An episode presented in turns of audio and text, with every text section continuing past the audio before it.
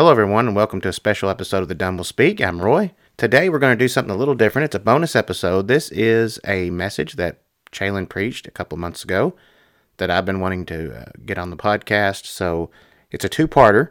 We'll have the first part today, and then I'll post the second part later. I hope you will enjoy this. Let's get to it and hear Chalon speak. Well, good morning. This glad to see everybody out this morning. Like I said, it is a joy to be here. If you have your Bibles, be turning to Acts chapter 5. Acts chapter 5, we're going to be reading verses 17 through approximately 32. We will see how far we get this morning, how far we get through the message. But let's read the text before us, have a prayer, and then we'll get right into uh, the message this morning. But the high priest rose up along with the associates, that is, the sect of the Sadducees, and they were filled with jealousy. They laid hands on the apostles and put them in public jail. But during the night, an angel of the Lord opened the gates of the prison, and taking them out, and said, Go, stand and speak to the people in the temple the whole message of this life. Upon hearing this, they entered the temple about daybreak, and they began to teach. Now, when the high priest and his associates came, they called the council together, even all the senate of the sons of Israel, and sent orders to the prison, the prison house, for them to be brought out. But the officers who came did not find them in the prison. They returned and reported back, saying, We have found the prison house locked quite securely, and the guards standing at the doors. But when we opened up, we found no one inside. Now, when the captain of the temple guard and the chief priests heard these words, they were greatly perplexed about, uh, about them as to what would come of this. But someone came and reported to them, The men whom you put in prison are standing in the temple and teaching the people. Then the captain went along with the officers and proceeded to bring them back without violence, for they were afraid of the people that they might be stoned. When they brought them, they stood, stood them before the council. The high priest questioned them, saying, We gave you strict orders not to continue teaching in this name. And yet you have filled Jerusalem with your teaching, intending to bring this, blood, uh, this man's blood upon us. But Peter and the apostles answered, We must obey God rather than men. The God of our fathers raised up Jesus, whom you had put to death by hanging him on a cross. He is the one whom God exalted to his right hand as the Prince and Savior to, grant, to, to grant repentance to Israel and forgiveness of sins. And we are witnesses to these things and so is the Holy Spirit, whom God has given to, to those who obey him. Father, we come to you today. We come to you today just very thankful for this opportunity to be able to be in your house, be able to study your word, and just take a look at how marvelous you really are. We cannot thank you enough for the grace that you give us. We cannot thank you enough for the mercy that you show us.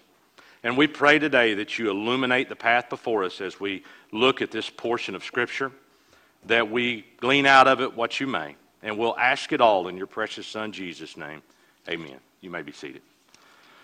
In the book of Acts, there's an explosion of evangelism. The book of Acts is just nothing more than this explosion of evangelism of the early church. See, the church grows organically through the church. It grows from believers like ourselves, placed in the world to be evangelists. We are to spread the gospel to everyone. And it grows organically, as I said. It grows from within. See, we are not immediately taken to heaven once we are saved, once we come into a relationship with Christ, we are not immediately taken to heaven. And why is that? There's work to do. We are not taken because we are to evangelize the very world before us. Paul in the book of Romans, he writes, How will they. How then will they call on him, that being Jesus, in whom they have not believed? How will they believe in him whom they have not heard? And how will they hear without a preacher? How will they preach unless they're sent? Just as it is written, how beautiful are the feet of those who bring the good news of good things. So often we hear of the finished work of Christ. We know what he cried out upon the cross. He cried out, It is finished. And it is when we think that finished work, the atoning work that is done, but there is a work that was only started by Christ. It was merely began. In Matthew 28, we read the words of the Great Commission. It tells us to go make disciples. We are to make disciples by teaching them, instructing them the words that are written. There, that work is what Christ only began upon his time in earth. And that work, that calling of his elect, calling of his people, is left for us to evangelize and spread the gospel. This work continues through the apostles in the book of Acts, and it continues through the early church as we see written. And in Acts chapter 1, verse 8, we see that, but you will receive power when the Holy Spirit come upon you, and you shall be my witnesses, both in Jerusalem and in Judea and in Samaria and even to the remotest parts of the earth. At Pentecost, this comes true. At Pentecost, this comes true when we see languages being spoken. All these different tribes are gathered together. They hear them in their own language. Thousands are converted in the early church. They are coming to Christ. Christ, the elect, is being drawn. They are being drawn back in. And the Spirit of God came and empowered the believers. And has continued to empower us to this day. When we believe, when we are in Christ, we are indwelt with His Holy Spirit. And see, this explosion happens in the book of Acts. This evangelist explosion. Miracles are happening, healings are happening, people are being converted. It doesn't take long for the naysayers to show up. It doesn't take those that are against the gospel long to rear their ugly heads. In Acts chapter 4, the Apostle Peter and John are placed upon trial. They are placed for trial for preaching the gospel.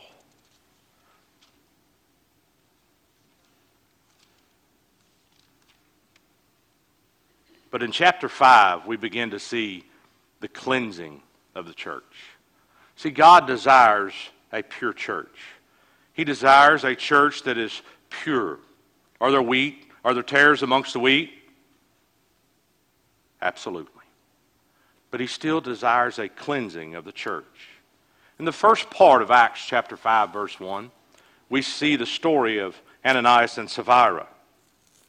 As this church, the early apostles, begin to gain popularity, as they're seeing these miracles take place, as they're seeing them preach before these people, they want in on the action. They want in on the action. They want in on the popularity that is coming. They sell property.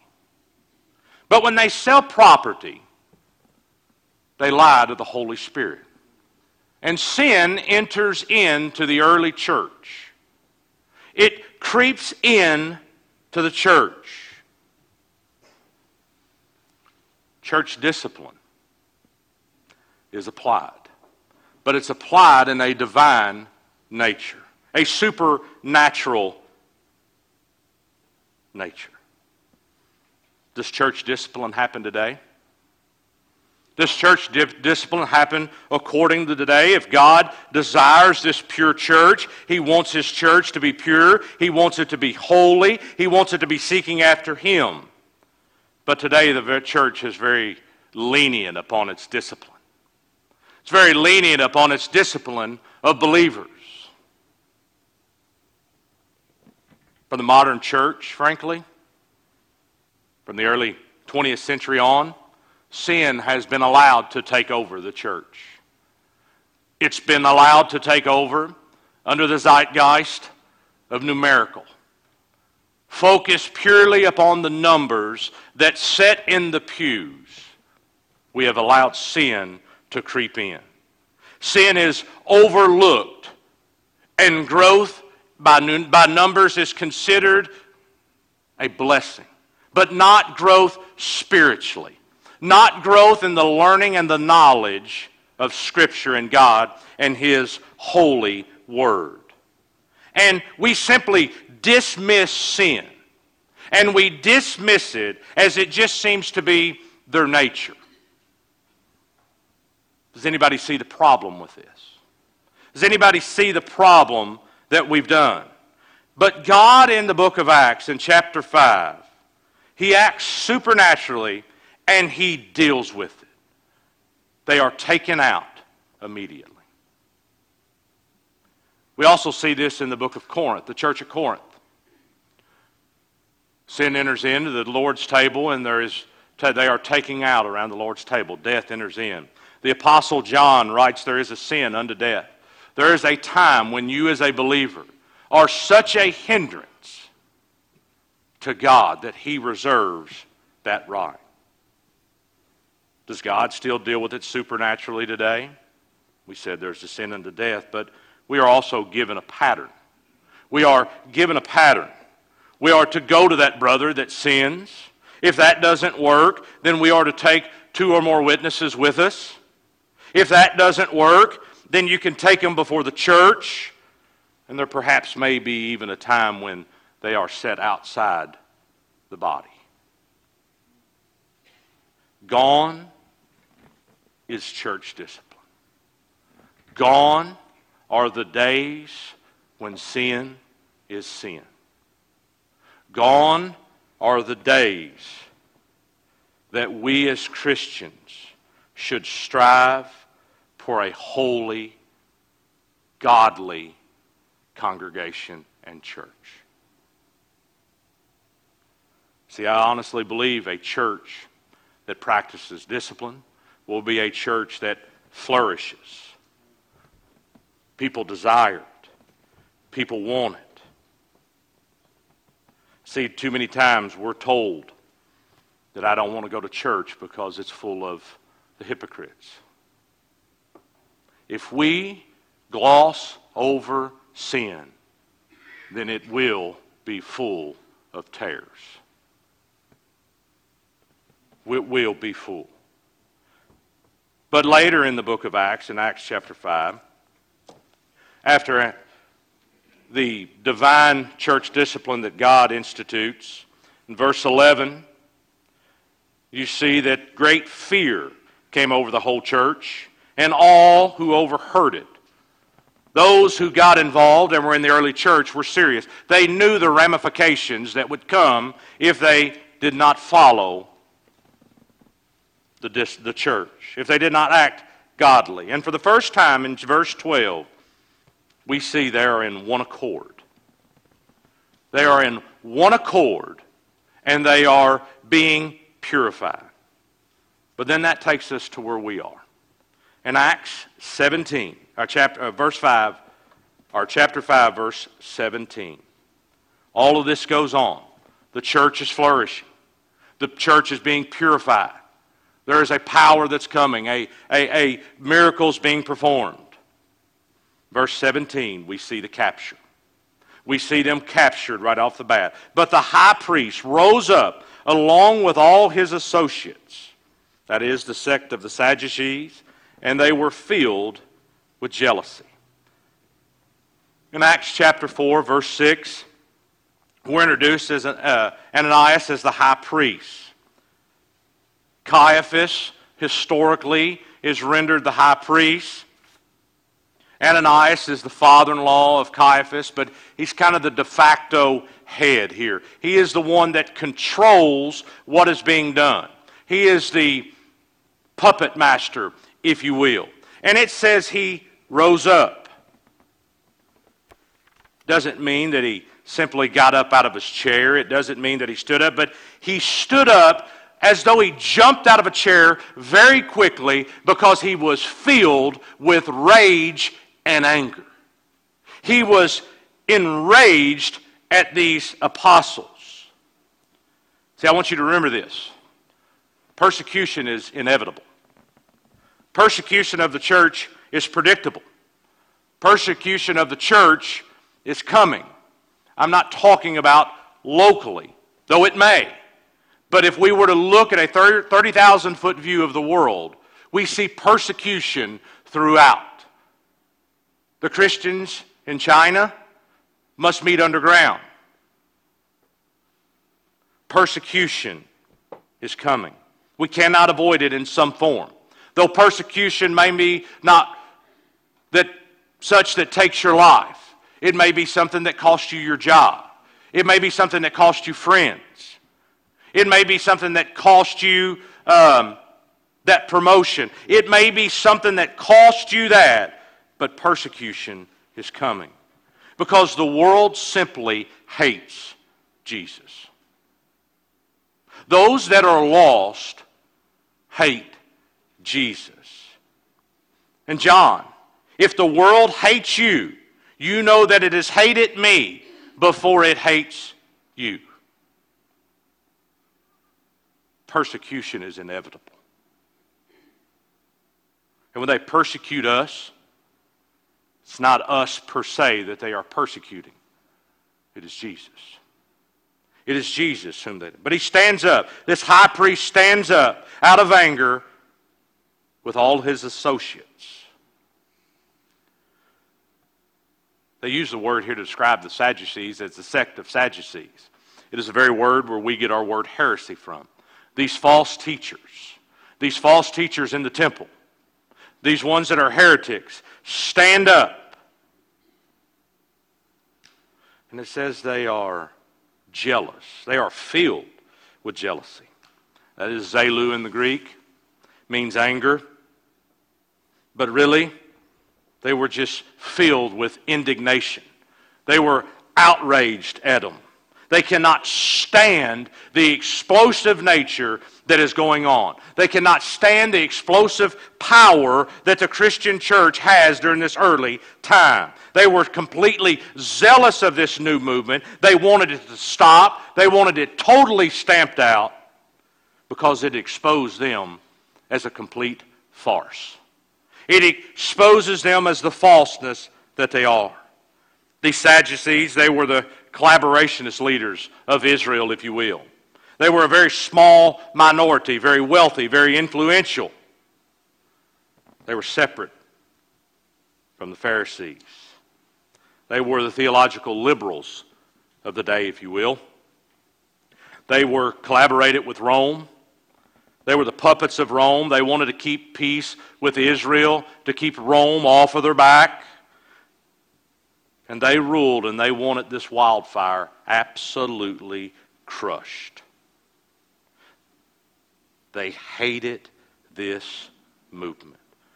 Their place of honor, if you read Scripture, you'll see the Pharisees, they liked their place of honor at banquets in the temple. They liked those places of honor.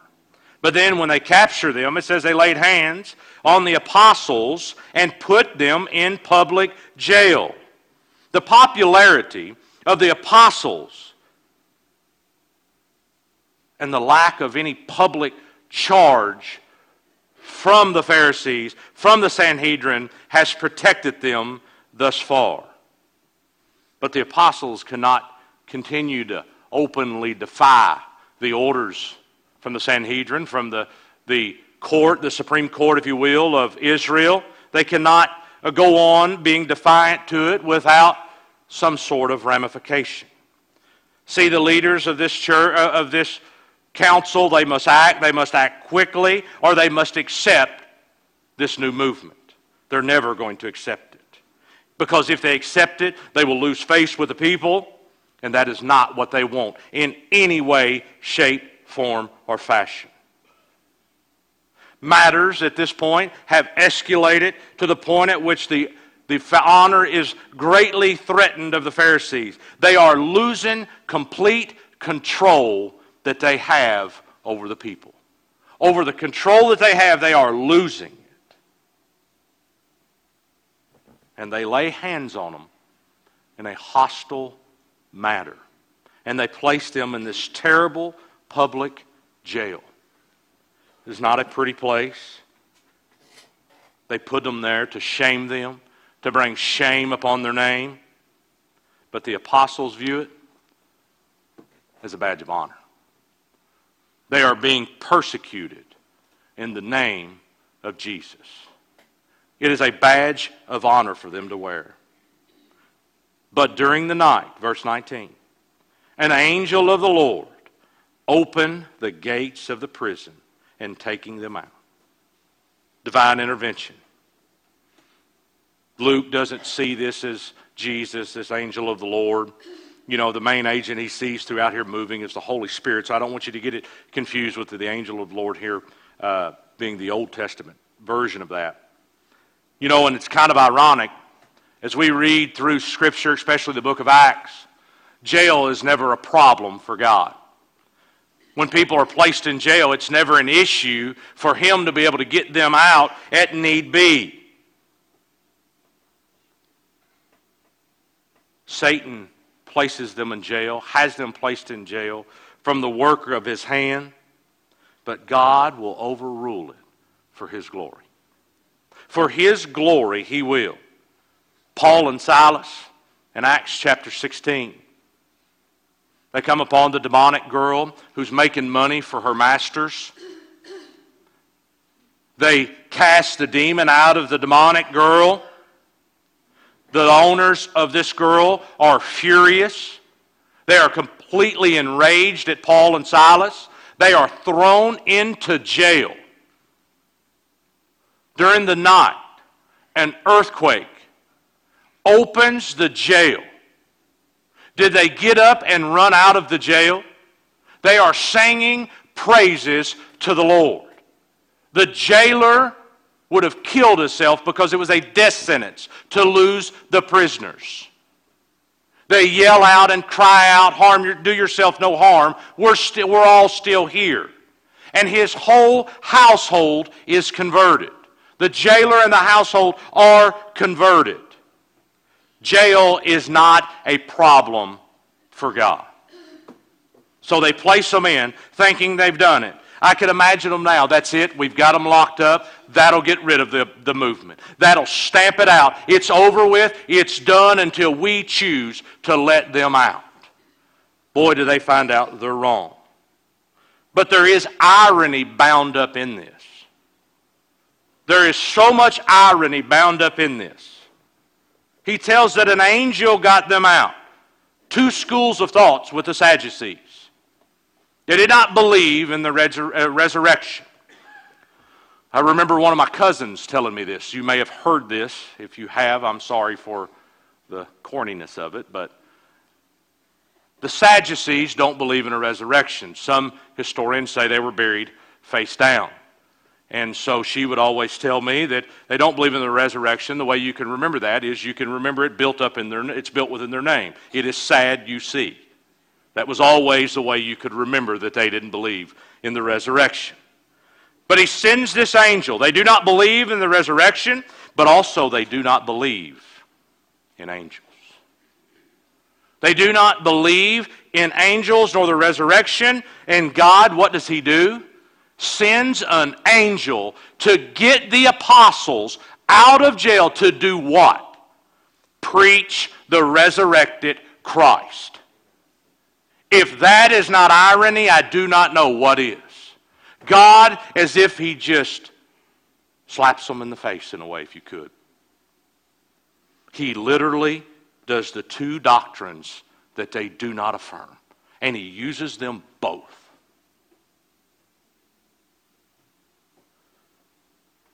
Then they get their orders. They get their orders in verse 20. Taking them out, the angel tells them, Go. Stand and speak to the people in the temple the whole message of life. The angel gets them out of the prison.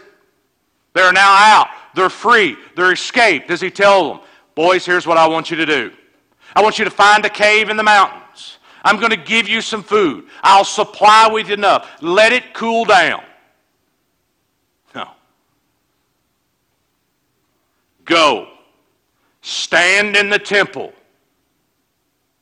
and preach the resurrection. The very place where it started, the very place where they got arrested, the angel tells them to go back to that very spot. That is our orders. That is our orders as believers, is to proclaim the resurrection. That there is life and life abundant in Jesus Christ. And that is what we are to preach and do. See, they're in the very heart of where heresy is now being taught. Where heresy is taught, but they simply obey the angel's command. They don't ask why. They don't ask, is it too dangerous? It may seem reckless to us. It is audacious. But they are obedient to the commandment. They are obedient to the orders because sometimes, sometimes, preaching the gospel comes at a cost.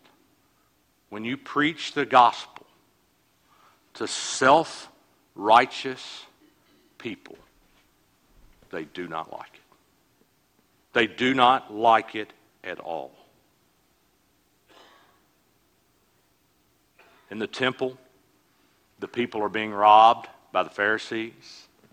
Widows are being extorted from their inheritance. Personal theology is raised above the theology of God. Power is being abused. But he tells them to go there and preach. We should be more like the Apostle Paul. The Apostle Paul says, I am determined to know no one among you except what?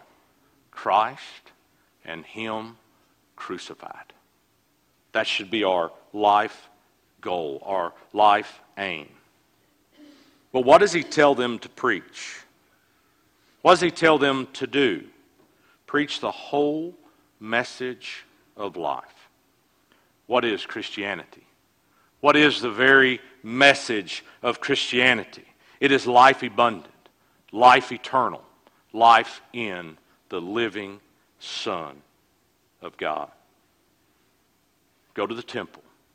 Preach to the spiritually dead men that are in that temple. Jesus has come to give life to those that are spiritually dead. If you have seen the Son, what do you have? Life. I'm perplexed sometimes when people tell me that Christ is the center of their life. I'm perplexed when they say that. I honestly believe that is a statement of error. We are in Christ. Everything about our life is Christ. We are not, He is not the center of our life, He is the essence of our life. Jesus said of himself, I'm the resurrection and the life. Because I live, you live. He says in John chapter 4, 14, I am the way, I am the truth, and what? I'm the life. But then after that, in verse 21, we encounter what happens in the consternation of the Pharisees at this point.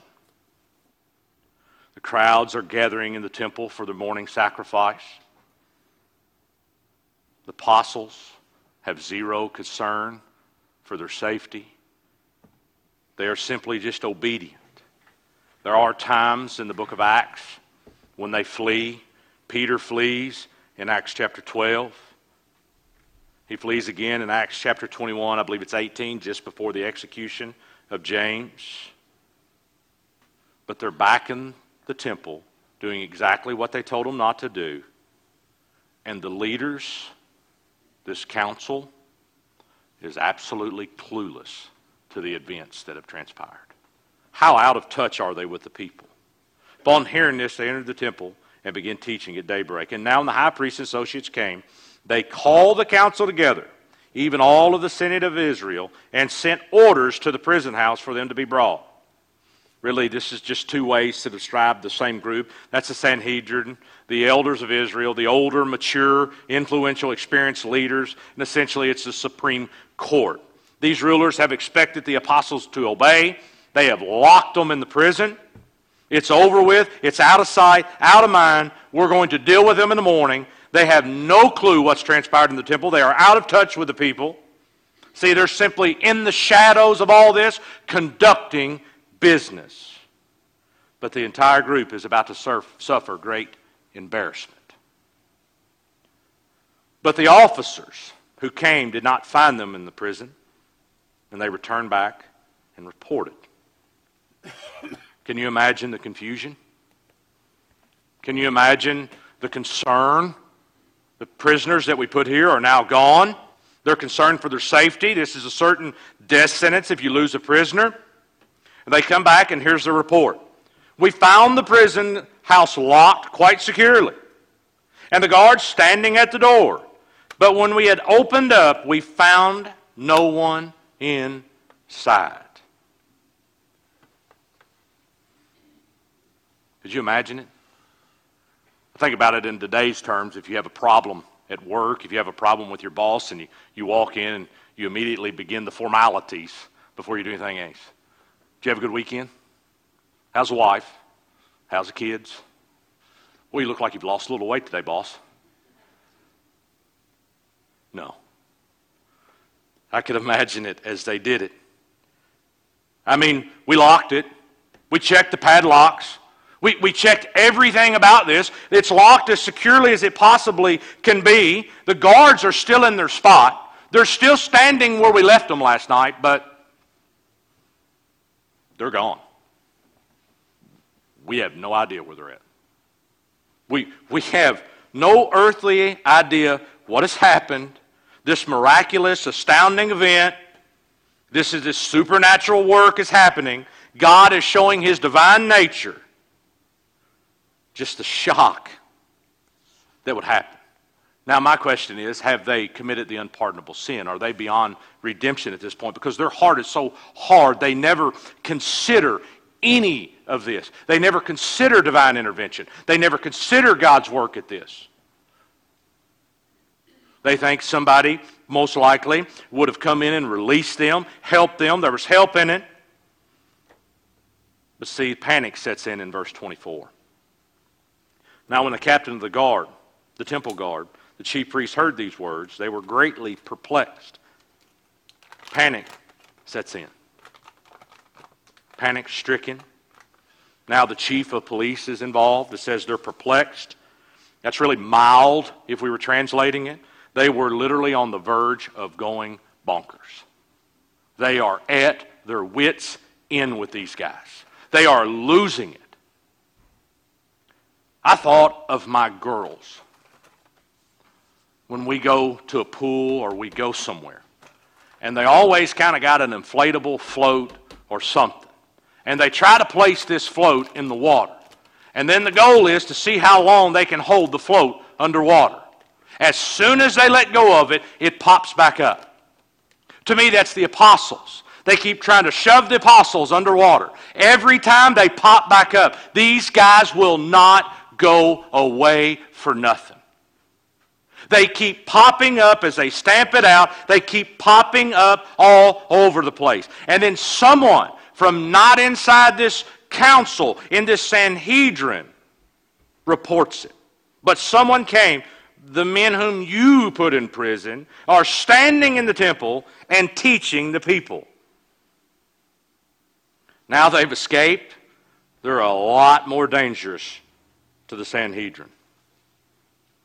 Some translations translate this as behold, or basically, you're not going to believe this. The guys you put in jail, they're in the temple. Boldness. It's what we are called to be. We are called to be bold in our sharing of the gospel bold in the very face of persecution, bold in the very face of adversity, bold when it appears like everything is against us. We are to be bold and, pr- uh, and press forward. If we are told not to preach the gospel, what do we do? We preach Christ and Him crucified. We are to be bold. Then the captain, he goes along with the officers and brings them back without violence.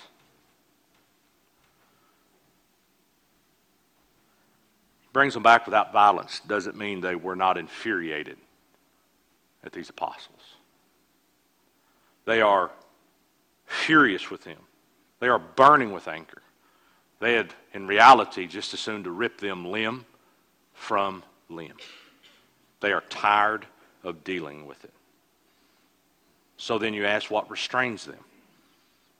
What restrains this anger? One thing the people are listening to the teaching of the apostles. They're being healed, thousands are being added. And the Jews, they had a hair trigger. They were stone happy.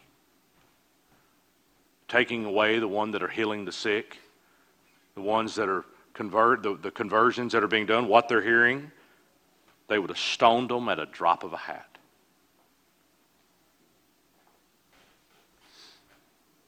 The apostles, though, go without any restraint, without any problems. Imagine the conversation.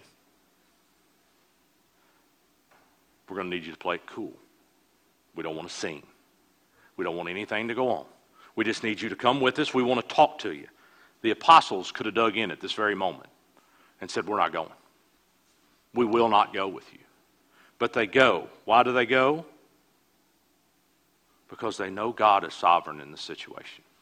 They know God is sovereignly working through this situation. If they would have resisted, it would have caused a violent protest. I don't know if any of you have really watched the news of late.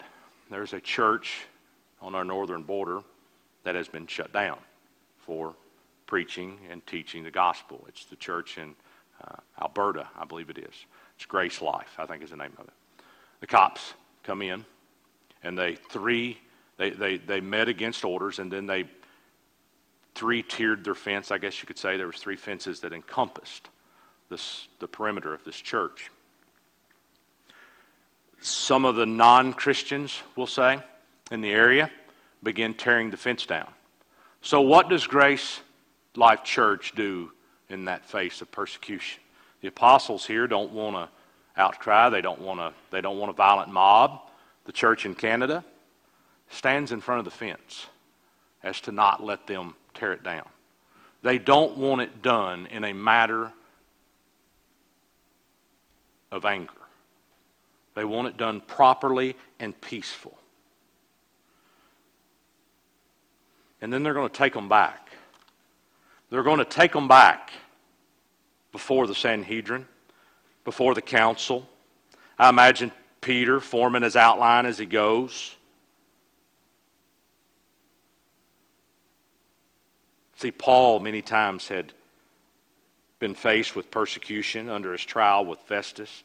The Jews have accused him, and he responds, I've done nothing against the Jews. I'm a Roman citizen. If you're going to try me, you better do it before Caesar.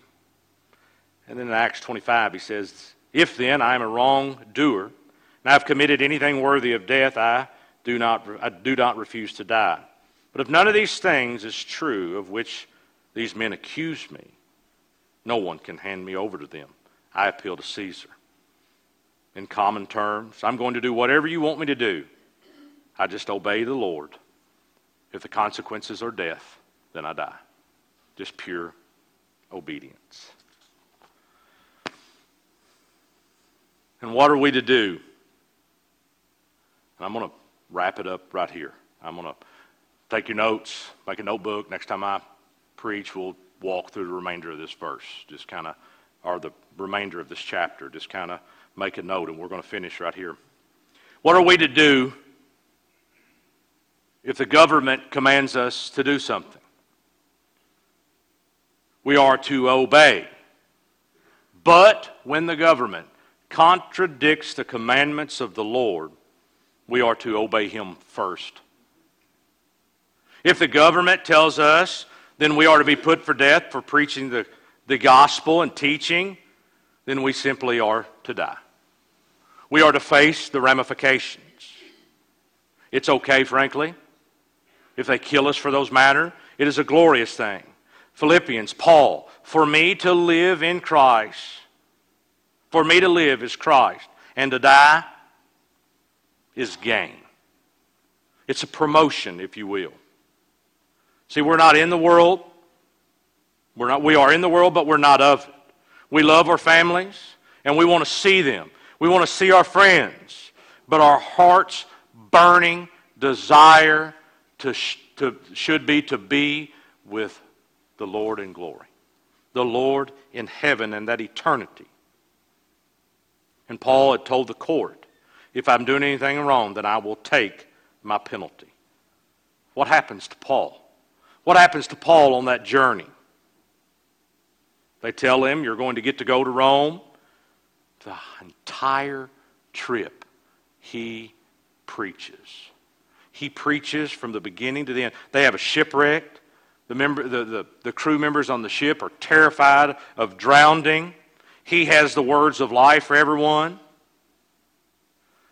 Later on in the book of Acts, there's the snakebite incident, and again, he gets to display the power of God. Then he gets to Rome. And at the end of Acts, he is a prisoner in Rome. Is he full of self pity in the dumps? Is he beating himself up? No, he is expounding and testifying the kingdom of God, and he persuading them that concerning Jesus. He did it all day. He did it all the time while he was a prisoner in Rome. And it says later, and some believed. There are conversions in the midst of this crisis. Acts 28 says he stayed two full years in his own rented quarters and was welcoming all who came to him. He was a soldier, or he was a prisoner chained and shackled to a Roman soldier for two years, preaching the kingdom of God, to teaching the things about Jesus with all openness. Was there any results? Did anything happen? Philippians, at the end of that letter, he signs it this way All the saints greet you. Listen to the last part. Especially those of Caesar's household. Paul gets in trouble. God uses it for his glory. Paul didn't resist. He had the right attitude in the face of persecution. What's our attitude in the face of persecution? We sang How Great Thou Art this morning. And honestly, this week, that church that I told you about in Canada, they are now underground. Their building is closed. They cannot meet at their regular scheduled church building. They cannot meet there. There was a video of them on YouTube at the end of the service, at the close of the service. The most beautiful thing, glorious thing I've ever heard. If you haven't watched it, I recommend that you find it and watch. I have no idea how many people. There's two gentlemen on stage. They're playing guitars. And this crowd of I don't know how many, it sounds packed, is singing at the top of their lungs, How great thou art. In the face of persecution, can we still sing, How great thou art? Persecution is inevitable in some way, form, or fashion, but we must be bold in the face of persecution. The next time, we will try to wrap this up next time, whenever that may be. You guys, have a good week. Okay, well, we thank you for listening to this special episode of Dumb Will Speak. We will return shortly with a follow up, part two of Chalon's uh, message, and we hope you enjoy it. Thank you and God bless.